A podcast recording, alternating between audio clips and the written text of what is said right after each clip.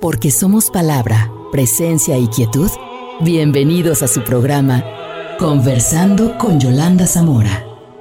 Participe del encuentro y el diálogo. Comenzamos. ¿Qué tal amigos? ¿Cómo están? Muy buenas noches tengan todos ustedes. Vamos a iniciar con la voz de Eduardo Lizalde, que como sabemos el 25 de mayo nos dejó, poeta y ensayista, a quien le decían el tigre, precisamente porque escribió varios poemas teniendo esta figura como eje central de su poesía. El tigre en la casa. Eduardo Lizalde. En la casa el tigre. Hay un tigre en la casa que desgarra por dentro al que lo mira, y solo tiene zarpas para el que lo espía, y solo puede herir por dentro, y es enorme, más largo y más pesado que otros gatos gordos y carniceros pestíferos de su especie, y pierde la cabeza con facilidad. Huele la sangre aún a través del vidrio, percibe el miedo desde la cocina y a pesar de las puertas más robustas.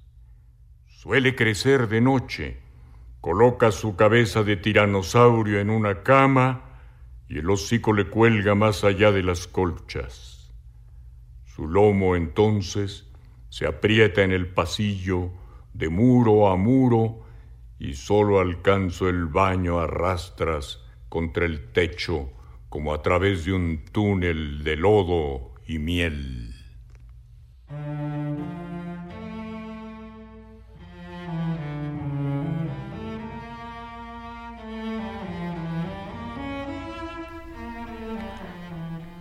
Octavio Paz decía que un hombre que cambió el paisaje poético era Eduardo Lizalde, cuando se le otorgó el premio Carlos Fuentes, destacó que era el poeta vivo más importante de México. Recordemos que Elizalde nació en la Ciudad de México en 1929, estudió en la Facultad de Filosofía y Letras de la Universidad Nacional Autónoma de México e inició junto a Enrique González Rojo y Marco Antonio Montes de Oca un movimiento, el poeticismo. Con el paso del tiempo, él mismo criticaría este movimiento hay frases que son verdaderas joyas en relación con la expresividad de Eduardo Lizalde. Decía, por ejemplo, el odio es la sola prueba indudable de la existencia. Cuando hablaba de su gusto por los tigres, decía, soy Eduardo Lizalde, poeta y cazador de tigres, pero solo en los libros. Eduardo Lizalde.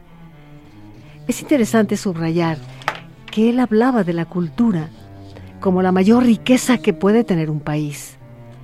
Decía, la cultura hace un país más libre. Un país será más libre en cuanto más culto sea. Es difícil que exista un país culto que se haya sometido a una tiranía. Yo creo, decía, que es la gran riqueza del colectivo humano, la cultura, pues es lo que lo diferencia de las bestias. Eso, el deseo de conocimiento.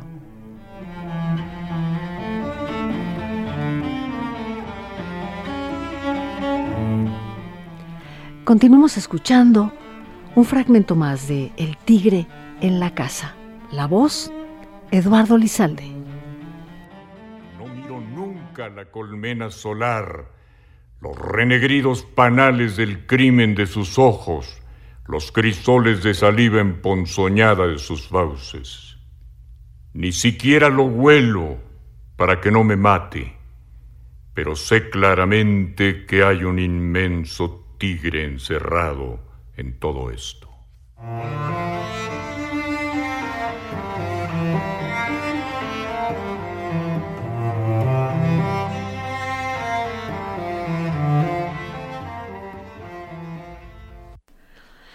El tigre es la imagen de la muerte, de la destrucción, de la belleza, pero es solamente un instrumento metafórico, decía Eduardo Lizalde. Hemos querido iniciar con Lizalde, esta, con la voz de Lizalde. Por cierto, qué voz tan bella. Todos los Lizalde tenían una voz maravillosa, era una característica familiar.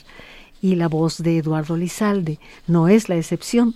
Por cierto que tiene otro poema que se llama Grande es el odio, en donde dice precisamente, grande y dorado, amigos, es el odio. Todo lo grande y lo dorado viene del odio. El tiempo es odio. Dicen que Dios se odiaba en acto, que se odiaba con fuerza, de los infinitos leones azules del cosmos. Nacen del odio mundos, óleos perfectísimos. Y continúa el poema, un largo poema en diferentes momentos. El, miedo es una cosa grande como el odio. El miedo hace existir a la tarántula. La cosa vuelve digna de respeto, la embellece en su desgracia y continúa, continúa y llega al final. Me encanta. Voy a leerles el último fragmento porque eh, cierra con, un, con una pincelada de ternura increíble. Leo. De pronto se quiere escribir versos que arranquen trozos de piel al que los lea. Se escribe así rabiosamente, destrozándose el alma contra el escritorio, ardiendo de dolor, raspándose la cara contra los esdrújulos, asesinando teclas con el puño, metiéndose pajuelas de cristal entre las uñas. Uno se pone a odiar como una fiera. Entonces, alguien pasa y le dice, Vete a cenar, tigrillo. La leche está caliente.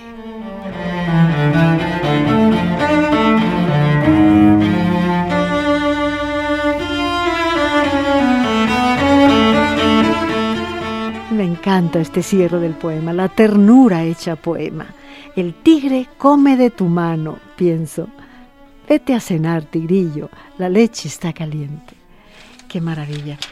Bueno, a propósito de poetas, Quisiera compartirles que eh, el pasado jueves, del jueves al domingo, jueves 26 al 28 de mayo, y a propósito de poesía, tuvo lugar un encuentro de poetas en Puerto Vallarta. Lo coordinó el poeta Jorge Sousa y se llamó Circunnavegaciones. Fuimos invitados, personas que hemos escrito poesía, un grupo de poetas muy importante como Carmen Villoro, Luis Armenta, François Roy, Rafi Dalimodad, estuvo también Leti Villagarcía, Pancho Madrigal, eh, Juan José Macías, Recuerdo también Eduardo Rincón, Coral Bracho, José Ángel Leiva, en fin, una veintena de poetas, Denis Vargas, Marcel Uribe, Jorge Humberto Chávez, Mariana de los Santos, Edmundo Andrade, Leticia Luna. Y bueno, en el marco de estas circunnavegaciones, realizado el encuentro en Puerto Vallarta, se ofrece un reconocimiento a Pancho Madrigal por su trayectoria. Fue verdaderamente emotivo eh, el encuentro y este reconocimiento que se ofreció a Pancho, que cerró con la interpretación de Jacinto Zenobio. Fue verdaderamente emotivo y eh, hemos querido hoy compartirlo con todos ustedes a propósito de poesía. Enhorabuena para Pancho Madrigal, enhorabuena a Jorge Sousa por estas circunnavegaciones y decirles que fue un verdadero deleite convivir con tantos y tan buenos poetas. Encuentro de poetas en Puerto Vallarta, Jalisco. Un poco de música si les parece, pero antes mi compañero Rafa Guzmán en controles y mi compañero Guzmán Rodríguez en la producción.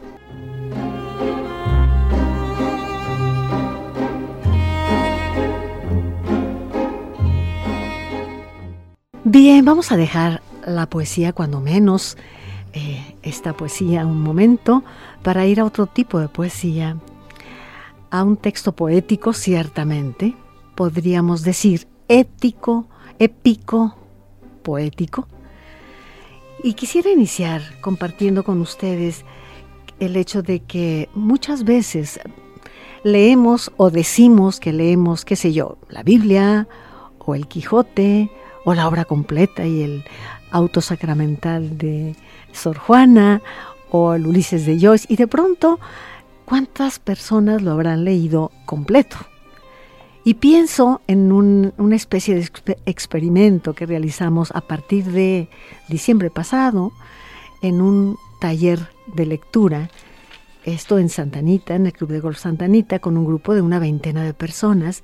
Y queremos compartir con usted la experiencia de la lectura de la Iliada. Y uno se puede preguntar, bueno, ¿por qué leer la Iliada? Estamos hablando de conocer esa eh, perspectiva épica, la ferocidad de la guerra, pero también el absurdo de la guerra, la frivolidad de dioses y de héroes, la grandeza extraordinaria de figuras como Héctor, que antepone la dignidad de su pueblo, el nosotros como pueblo, a su propia vida, incluso eh, a su esposa, a, su vida, él podría haber huido, el sentimiento, la furia de Aquiles, todos estos conceptos nos dan una lectura profundamente humana. La Iliada a la luz del siglo XXI. ¿Qué nos dice la Iliada a la luz del siglo XXI. Y bueno, para participar hoy en nuestro conversatorio, que es el tono de nuestro programa, hoy nos acompaña Irma Márquez. Irma, ¿cómo estás? Hola, ¿qué tal, Yolanda? Muy bien, muchas gracias y con mucho gusto de estar contigo y con tus radioescuchas. Bueno, y está también con nosotros Mari Surutusa, que nos acompaña. Ella estuvo coordinando todo, todo lo que era la logística de este taller que acaba de concluir ¿eh? la semana pasada y acordamos compartirlo con ustedes justamente para ver eh, esas pinceladas que reflejan lo humano en la obra de la Iliada. Pero a ver qué nos dice Mari. Mari Surtusa, buenas noches. Buenas noches, Yolanda. Pues muchas gracias por invitarme a tu programa y muchas gracias por la experiencia que nos permitiste compartir en Santanita a leer la Iliada. Fue para mí algo genial no era la primera vez que yo leía la Iliada, no te estoy presumiendo, pero la leí en algún momento porque decidí leerla. Y después, porque vino de México un profesor, un maestro de literatura, Roberto Ruiz Guadalajara. Y pero él, o sea, con él hablábamos de la Iliada un poco, pero nos dejaba la tarea de leer y lo veíamos cada mes. Cuando empezamos a ver lo de mundo este griego contigo y nos propusiste la Iliada, pues yo creo que todas teníamos un poquito de miedo, empezando por mí. Me di cuenta. Sí, yo dije esto, a lo mejor fracasa nuestro taller, Ajá. pero ha sido una experiencia para mí, para los compañeros, para las compañeras del taller, pues de verdaderamente fuera de serie, porque nos hiciste ver y nos hiciste sentir no solo la parte literaria, sino esto que tú estás mencionando, este, efectivamente, la parte humana que tiene la Iliada. Lloramos con la Ileada, nos reímos con la Ileada, nos regocijamos y aprendimos de una manera verde, o sea, mm, vamos, ya podemos decir que leímos la Ileada, ya podemos hoja tras hoja. Hoja tras. Tú te harías acabar y mes con mes decías, la próxima clase terminamos, no, no, queríamos leer capítulo por capítulo. Eh, aprendernos los epítetos que pues nos hiciste notar desde un principio. Por ejemplo, Menelao, el de la rubia cabellera, Héctor, el domador de caballos, la aurora de dedos rosados. El vinoso ponto. Sí, claro, Paris, el deiforme, el bello, el guapísimo. Y todo lo que... Sí, sí. Y, yo tenía como... Y me acuerdo que primero la leí sola y luego la leí. Y un día con Sonny Montoya le dije, es que la guerra de Troya es el último capítulo de la Iliada. Me dijo, mira, Mari Surutusa, te regresas a tu casa y te pones a leer la Iliada porque estás cometiendo... O sea, eso es un sacrilegio. Y no la leí, honestamente, pero ya la leí contigo. Vamos a ir a un corte, pero antes recordándole los teléfonos 3030 53 26. Y sí, yo, yo coincido contigo que al principio, cuando me pidieron que, que les diese Iliada, yo dije, bueno, a ver, eh, realmente estamos hablando de, de ir página por página los 24 cantos o rapsodas o rapsodias eh, que inician con sobre ese alrededor de esa cólera de, de Aquiles, ¿no? Los últimos 51 ah, días del décimo año de la guerra de Troya. Yo dije, bueno, van a poner, van a continuar, realmente no va a haber desistencia y me, la experiencia fue extraordinaria porque bueno, ahora sí que todos los libros están subrayados y yo veo aquí, allá, línea tras línea, pasión sobre pasión, y hay quien dice, me gusta más la Iliada que la Odisea, porque de pronto es fácil irte con la Odisea, y la Iliada ciertamente es un documento extraordinario y de ello hablaremos de las reacciones y de la metodología. Tal vez podemos hablar después de este corte. 30 30 53 26. Llámenos. Estamos escuchando su programa Conversando con Yolanda Zamora.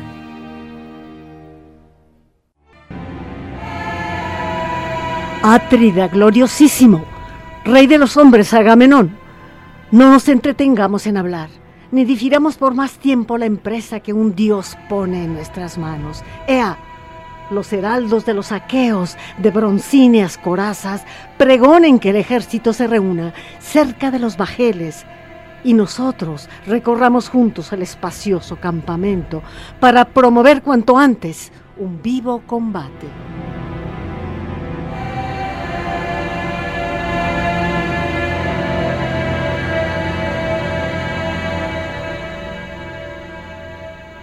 Fragmentos de la Iliada que de pronto eh, poníamos a leer a, diferentes personas, se actuaba, hicimos un cierre casi con monólogos adaptados de los textos y creo que fue un taller que se disfrutó enormemente. Irma Márquez.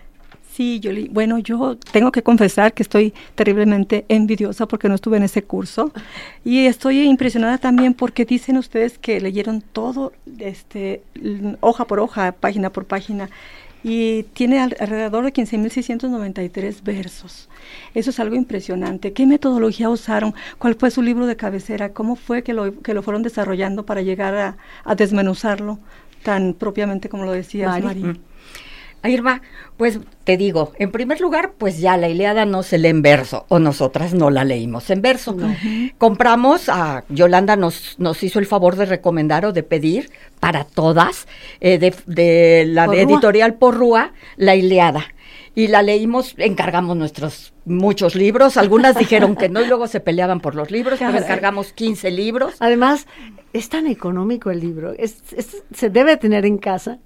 Y les dije, dense el lujo de escribir entre líneas y de escribir en los espacios y subrayar. Hagan suyo el libro, después comprarán otra versión de lujo. Por lo pronto, hasta que tiene un excelente prólogo, además, y que es una traducción magnífica. Sí. Entonces, bueno, iniciamos con este libro, compramos el libro, todas las que quisimos, y iniciamos, pues a mí me encantó la metodología que siguió Yolanda. Para empezar, pues la traducción es de Alfonso Reyes y trae un prólogo donde te presenta la Ileada y además te va presentando más o menos por capítulos, te hace una introducción. Y Yolanda nos hizo ah, leerla y además que investigáramos quién es Alfonso Reyes. Excelente. Sí, y considerado, o sea, ya yo sabía por ahí que escribe y que hijo, hijo de Bernardo Reyes y que medio lo pisotearon en su vida porque, pues ya sabes, lo de la decena trágica y todo eso. Y entonces, este, pero que es uno de los humanistas más importantes que ha habido en este país y que es uno de los, o sea, del conocimiento griego más importante que hemos tenido. Entonces, cuando ya te está presentando el libro un escritor o un pensador de ese nivel, pues la verdad, te, te motiva y, saber quién era y todo, pues, o sea, la metodología fue excelente, Yolanda. Y luego, ¿qué siguió? Acuérdate. Bueno, lo más importante, yo quise que cada una de las personas que iban a leer la Iliada lo hiciera, hiciera suya la obra y que a la luz de su presente, vamos, ¿qué te dice a ti? No es apréndete, lee de aquí a la página tal, a la página tal, es qué te dice desde lo humano, la carga humana extraordinaria, cuando ves a Aquiles llorar y que corre con su mamá a Tetis y le dice a mamá, es que, bla, bla, o sea, todo lo, que de humano se trasluce entre los renglones de la Iliada es maravilloso, es poético, es algo extraordinario, pero además sentir que, eh, que, te apropias de la obra. No nada más es leer y recorrer con la mirada, sino que te apropies. Debe haber cierta empatía, que eligieran a sus figuras y a los eh, que conocieran a los guerreros, que, que, observaran cómo hizo, eh, cómo era el escudo forjado por, por el dios de la fragua, donde se veía un paisaje. O sea, que la imaginación, el imaginario de cada uno, despertara de una manera decidida y me sorprendieron. Realmente hubo una respuesta enorme, ¿no? Pues sí. Y otra, pues lo que tú dices, o sea, se cuenta, te metes, a, o sea, ¿para qué ver telenovelas?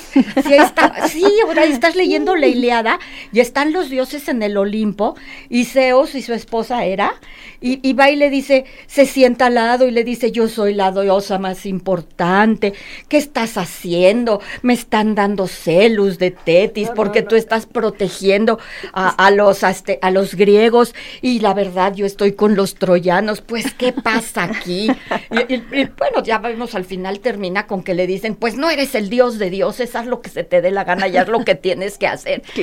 Pero van unas y se le ay, te cuentan la idea de, de, sus rodillas, de sus, Entonces, genial, genial. Los dioses tienen sus que veres y tienen, o sea, ¿cómo no va a ser humana? Claro. Cuando estás oyendo, o sea, lo mismo que te pasa, ¿no? O sea, como tu hijita te manipula más que yo, ¿verdad? O sea, en la vida diaria. O pero ese tipo, o sea, los celos, el coraje, la envidia, el, el, gobernante, o sea, el, jefe que es Agamenón, cómo lleva, o sea, se queda con la mejor parte, le quita a Briseida a, Aquiles. y eso hace que la guerra dure más porque Aquiles está, no voy a pelear y no voy a pelear y sus mirmidones. La furia de Aquiles, que es el, el alma de la de la, así se llama.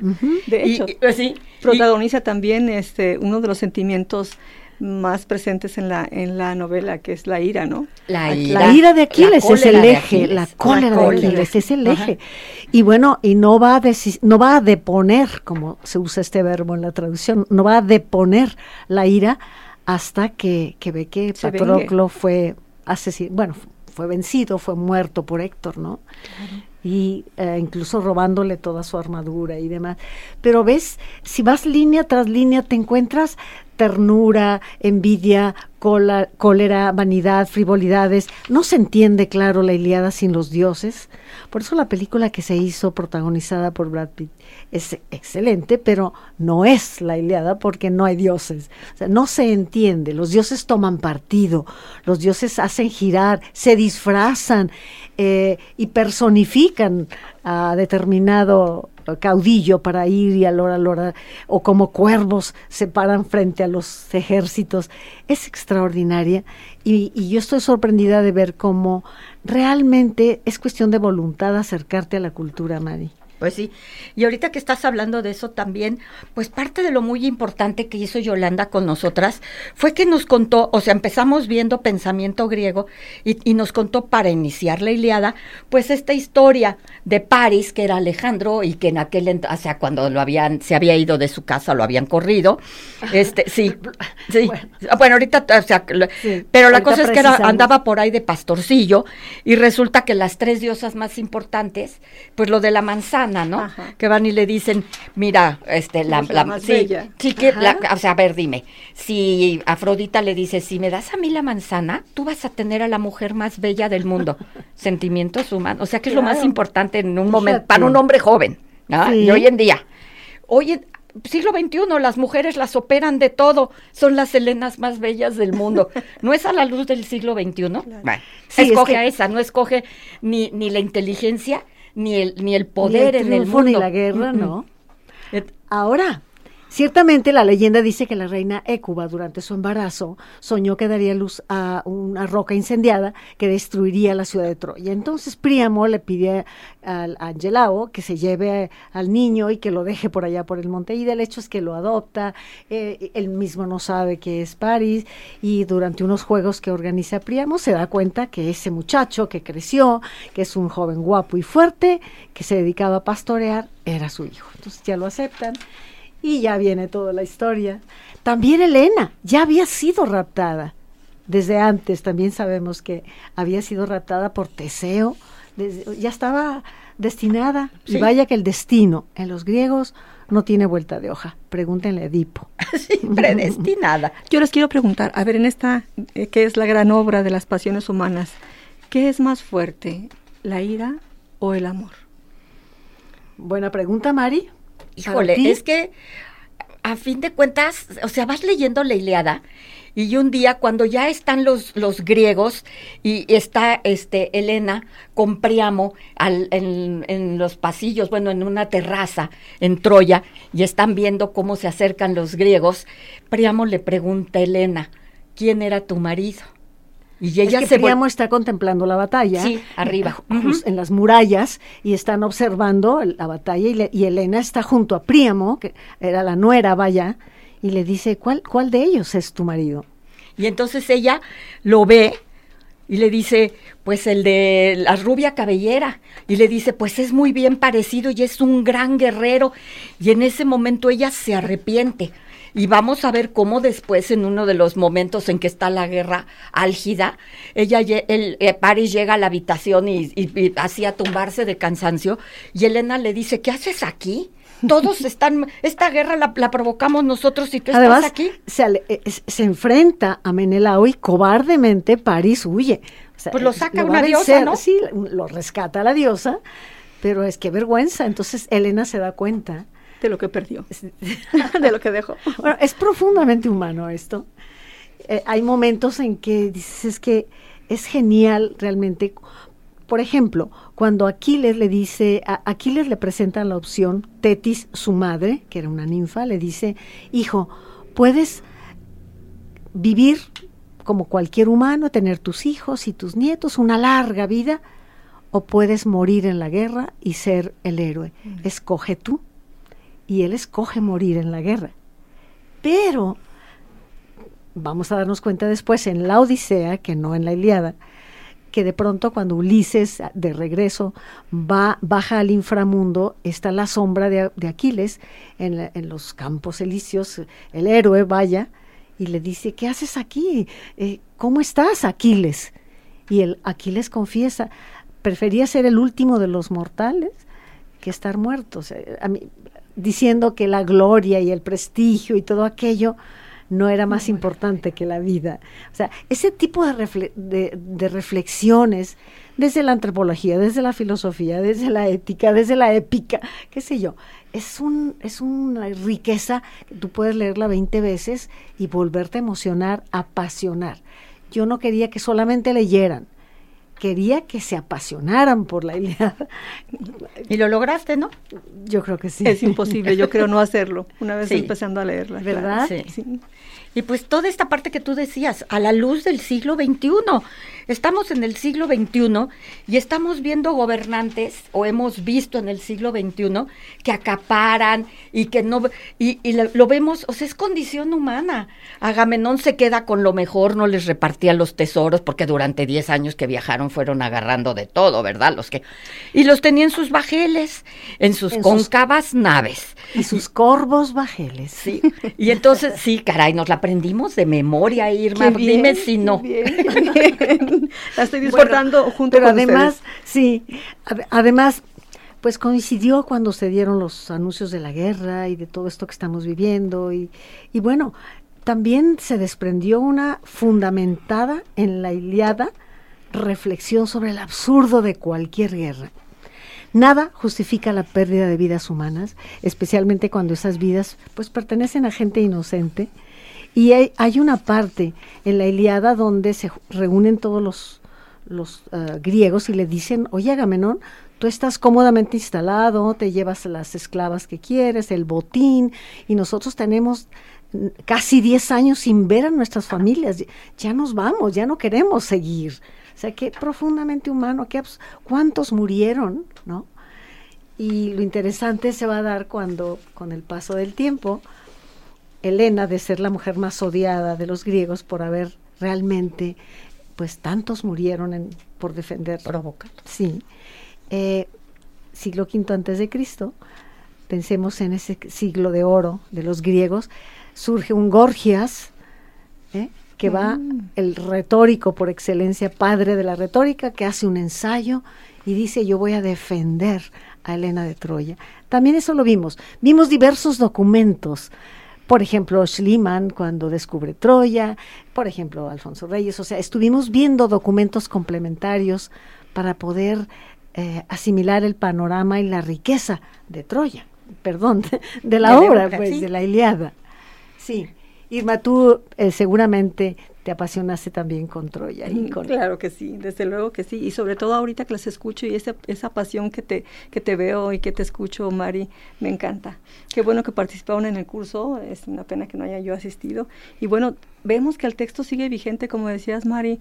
Estamos, este, aún creemos en que hay alguien, una fuerza superior que nos ayuda o que no nos ayuda. Aún, aún la guerra es, es este, un arma al día de hoy para, para defender o, acaparar territorios, seguimos siendo una parte, una secuela de esta historia, ¿no? Así es. es como yo digo, parte de la condición humana.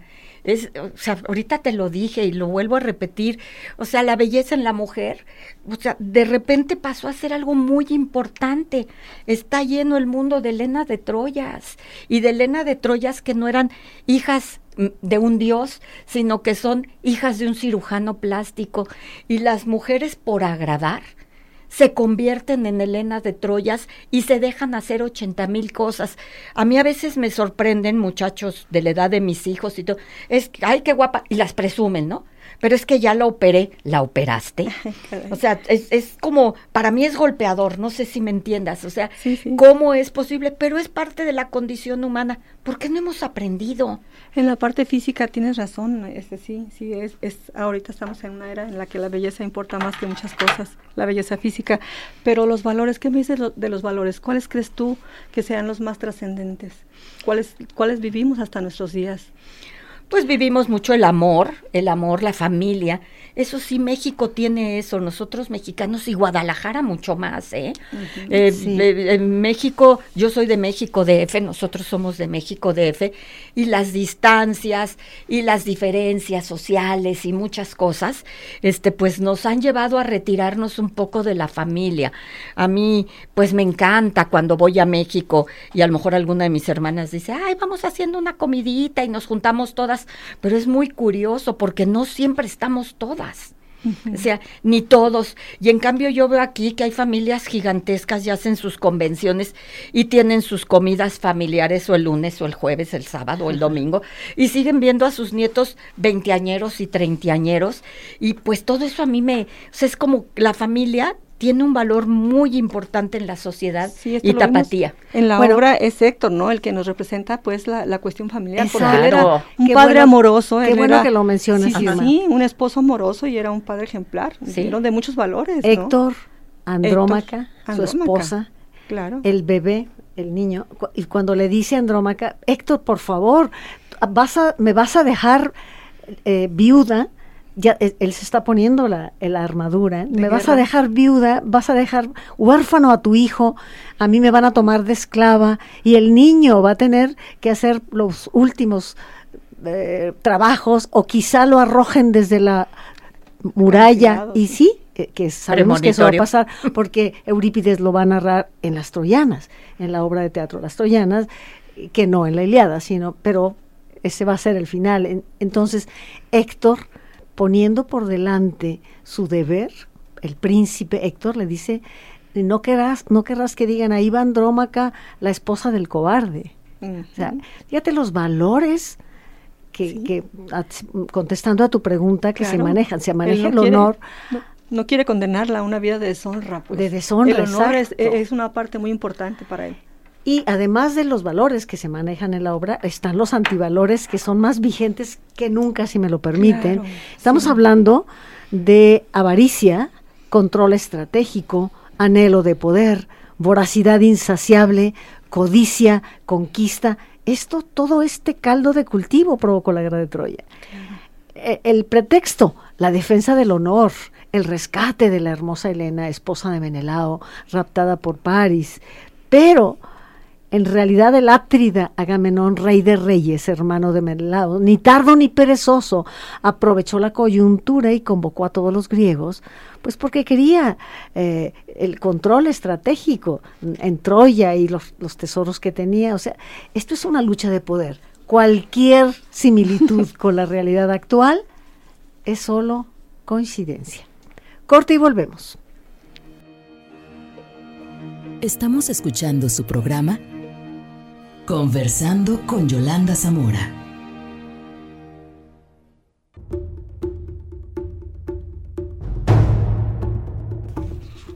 Ahí se desliza ya la gran mancha de más de 1.200 negras naves, cada bajel con aproximadamente un centenar de hombres rumbo a Troya, la de las anchas banquetas, para destruir sus altas y fuertes murallas, vengando así el rapto de Helena.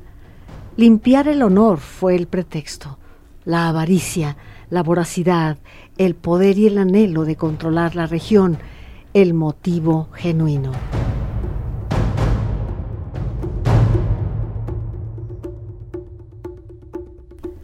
Diez años de una absurda guerra, mientras las nubes velaban los ojos de tantos y tantos griegos y troyanos que murieron no muy convencidos de su propia heroicidad, tal vez hasta sospechando que ofrendaron su vida solo para aumentar el botín de sus jefes, y que ahora pasean como tristes sombras por los campos elíseos, separados del Hades, lugar destinado a los elegidos por los dioses y a quienes morían heroicamente.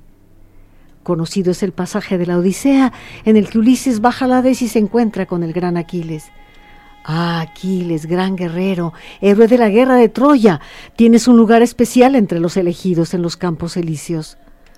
Contesta Aquiles, preferiría ser el más pobre y sucio de los rudos campesinos que se revuelcan en los estercoleros sobre la tierra, que ser el gran rey Aquiles en este mundo de sombras subterráneas.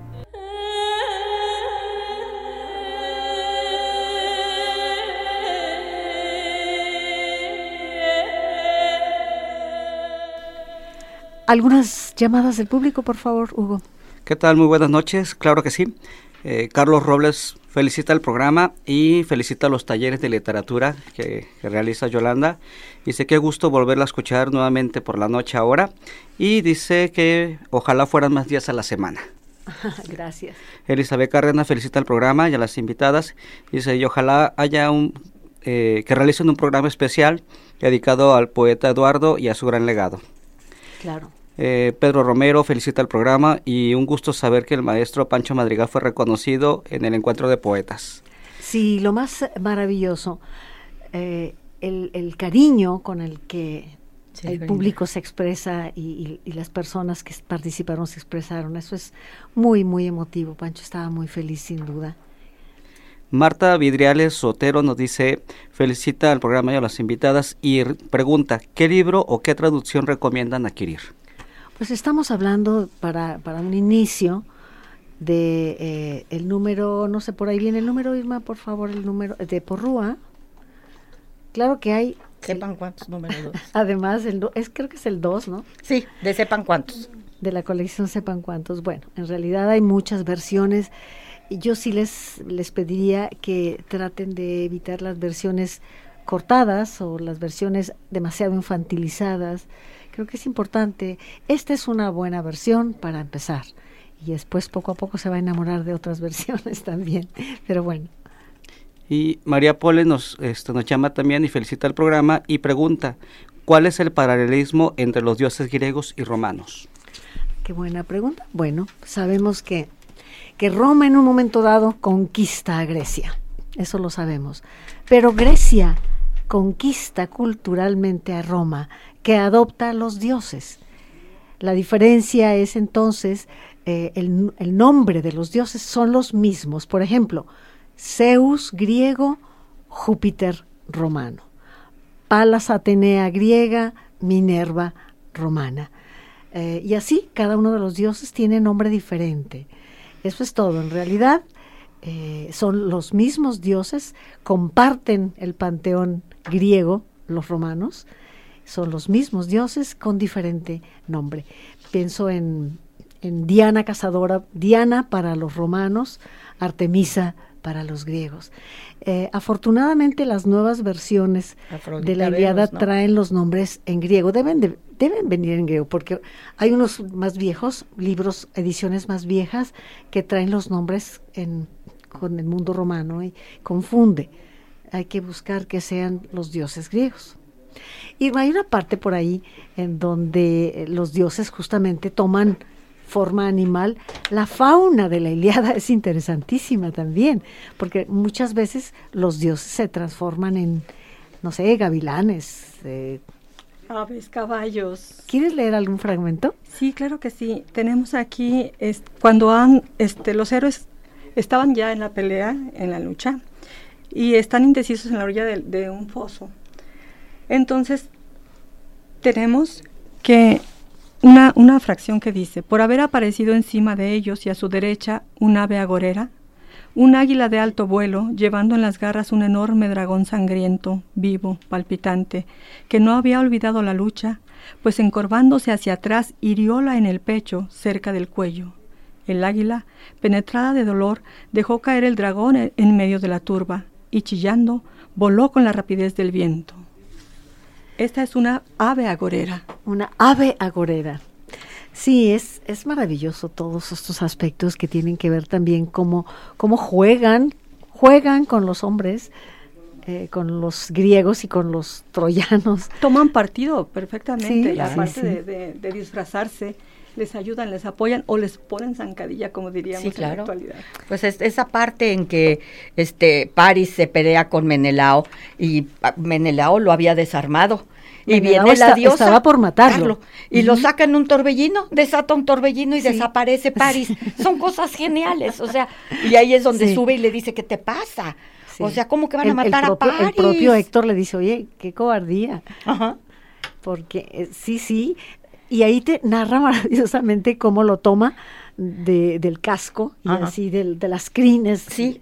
Y, lo va jaloneando y lo salva, lo salva Afrodita. Yo creo que es esta esta humanidad de los dioses la que nos, nos hace sentirnos tan empáticos, ¿no? Con, nos, con nos conmueven. Sí, nos conmueven perfectamente porque nos identificamos, son las pasiones completamente humanas, entonces no son como los dioses que a los que estamos acostumbrados en Occidente, ¿no? Que son todos, todos bondad y todos pureza ellos son tan humanos como nosotros, entonces sí nos, nos emocionan y nos hacen que tomemos partido también. La parte humana, la más humana yo creo que de la Ileada, es la parte de los dioses. es genial. sí, porque hay amor, hay envidia, hay coraje, hay celos espantosos, hay, hay eh, traición. mujeres dominadoras, o sea, hay como esa parte, ¿no?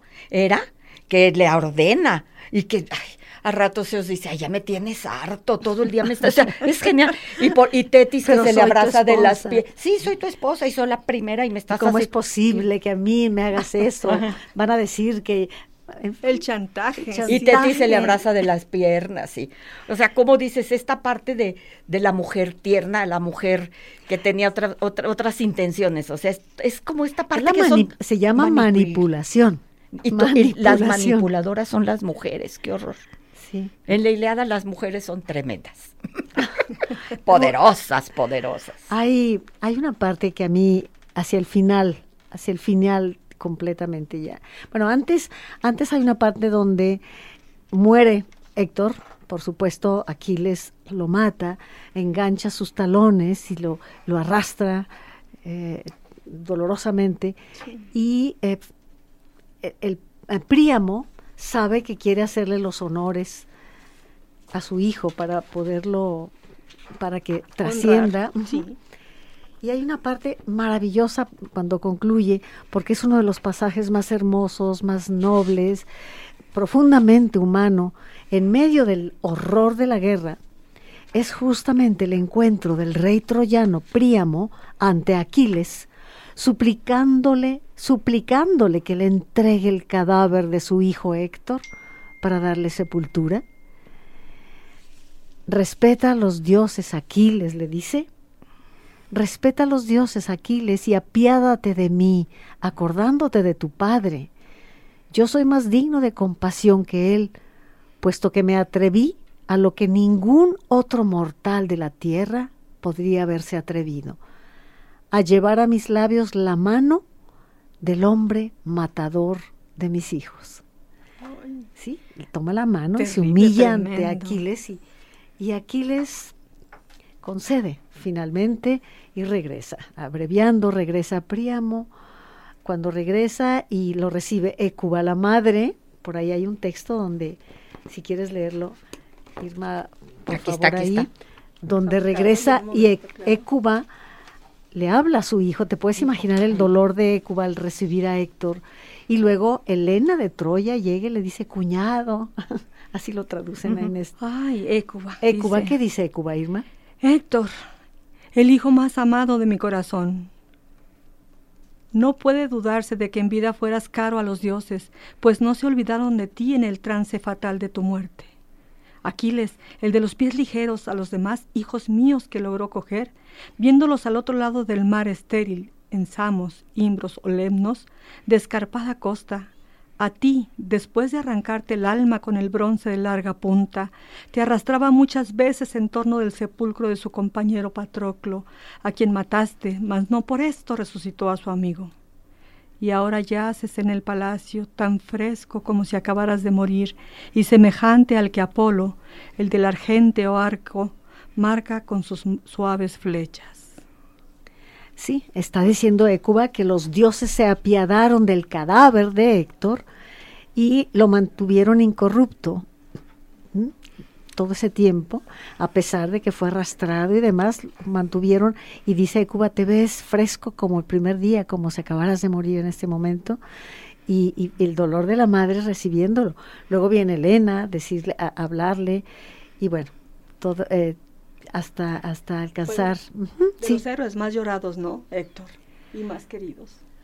Pues bueno, hoy la intención no era tanto quizá narrar la Iliada que todo el mundo ya la conoce. Eh, Quiero pensar que muchas personas pues ya la han leído y si no, espero que la lean. Sino hablar de la importancia, de la importancia de acercarnos con solidez a la cultura, no en un clic, no en una versión pequeña, no en un textito, no sobre so- como nata de la leche, sino haciendo realmente nuestra la, la obra de arte, ¿no? En general, ya sea literatura, teatro, cine, danza, lo que sea, pero de una manera mucho más sólida, ¿no? Eh, Yo es- quisiera preguntarte, Mari, en, en, este, en este aspecto, ¿cómo fue que tú te adueñaste de la Odisea, de la Iliada, perdón, en este curso que tomaste con Yolanda? Yo entiendo que cada quien este, se identificó un poco con cada uno de los personajes. ¿Cuál fue tu personaje favorito? ¿Con cuál te identificaste para adueñarte de esta obra? Pues mira, por supuesto que yo estoy enamorada de Héctor. Para mí es el, pues es- es, tan importante que ni siquiera se llama la guerra contra Tro- Troya o la guerra de los griegos. Es la guerra de Troya. Troya es la víctima en un momento dado para Homero y el gran héroe, el hombre más fuerte, más importante, más más noble. Sí, y más humano. ma- o sea, es Héctor. Pero también me encantó, me gustó muchísimo la figura de Agamenón, porque tiene una fortaleza, tiene un poder. tie- o sea, reunió, por ahí nos apuntamos nosotras cuántas naves eran, cuántos hombres eran. ¿Ah, Ahí sí nos tomamos a la tarea. Por aquí están de, eh, o sea, eran ciento y pico mil, a- este, eh, sí, Eh, seis mil aquí. 50 naves, de, de- o sea, de- eran seis mil y por acá 30 naves, tres mil. No hicimos toda la suma, fue algo increíble. Y dices, una persona que tiene esa capacidad de aglo, o sea, no ha habido, parece ser, porque pues Troya existe y, y la guerra existió, que fue una guerra increíble. Porque también como inicia la película de Troya, la de Brad Pitt, pues tú ves las naves y dices, el que no conoce, la, o misma yo, que no sabía exactamente esto, dije, ay, qué exageración, esto es hollywoodesco. O sea, ¿se acuerdan cómo inicia el mar y lleno de navecitas, navecitas, navecitas? Ajá. además de que teníamos imágenes. Sí, de, ay, claro. tiempo, todo no, pues, tiempo. como tú dices, ¿cuál fue la metodología de Yolanda? Nos, sa- nos sacaba imágenes de los héroes, del, pues de Brad Pitt y este, de Héctor, el Y guapísimo. por momentos como un, como un partido, como un enfrentamiento. De un lado rojos y del otro azules. Y aquí están Écuba, Príamo, y acá están eh, Agamenón, Menelao. En fin, todo esto hace que te que te identifiques y que hagas tuya la obra, ¿no? Sí. Y además Homero nos hace saber, pues como que el rival más débil era Troya. Aquellos venían en montones. Entonces, pues sí, sí, o sea, cuando tú lees y lees en la Iliada la cantidad de naves y la cantidad de hombres que llevaba cada nave, dices, qué barbaridad, pues fue una invasión a lo bestia. se fueron con todo. Todo, con todo, con todo. Y sin embargo, también dice que la guerra se gana cuando participa Aquiles que eran pues sus mercenarios, ¿verdad? Los mirmidones. Pues, Pero eh, fíjate que nadie nos enamoramos de Aquiles, eso fue algo increíble. ¿No? Si te diste cuenta, nadie lo escogió. bueno, lo importante es subrayar para cerrar el programa de hoy lo absurdo de la guerra. Eso también te lo da la Iliada. Te dice lo absurdo de la guerra y no me vendan una guerra por un ideal, porque no la compraría jamás. Ni por una mujer. Eh, es que es absurdo. No vale la pena que muera un solo ser humano. Y, realmente lo absurdo de la guerra, tomando pues el clásico ejemplo de la guerra de Troya. Y es, como decíamos, un poema cargado de, de humanidad, que muestra lo absurdo de las guerras, los intereses de las cúpulas poderosas de los poderes fácticos, en el caso de la Iliada, el rey Agamenón y su afán de conquista. Eh, pero no ocurre así en todas las guerras. Quede ahí la pregunta. Llegamos al final. Le doy las gracias a Irma Márquez, muchas gracias Marisol Tusa, a cada uno de ustedes, a mi compañero Rafa, a Hugo Ismael y a cada uno de ustedes por habernos acompañado hoy. Un programa un poquito diferente, ¿verdad? Literatura era el tema y hoy hemos estado con ustedes. Espero contar con su atención la próxima semana, martes, aquí en su programa Conversando con Yolanda Zamora. Muchas gracias. Buenas noches. Este fue su programa Conversando con Yolanda Zamora. Gracias por su atención y le esperamos el próximo martes 9 de la noche en JB Jalisco Radio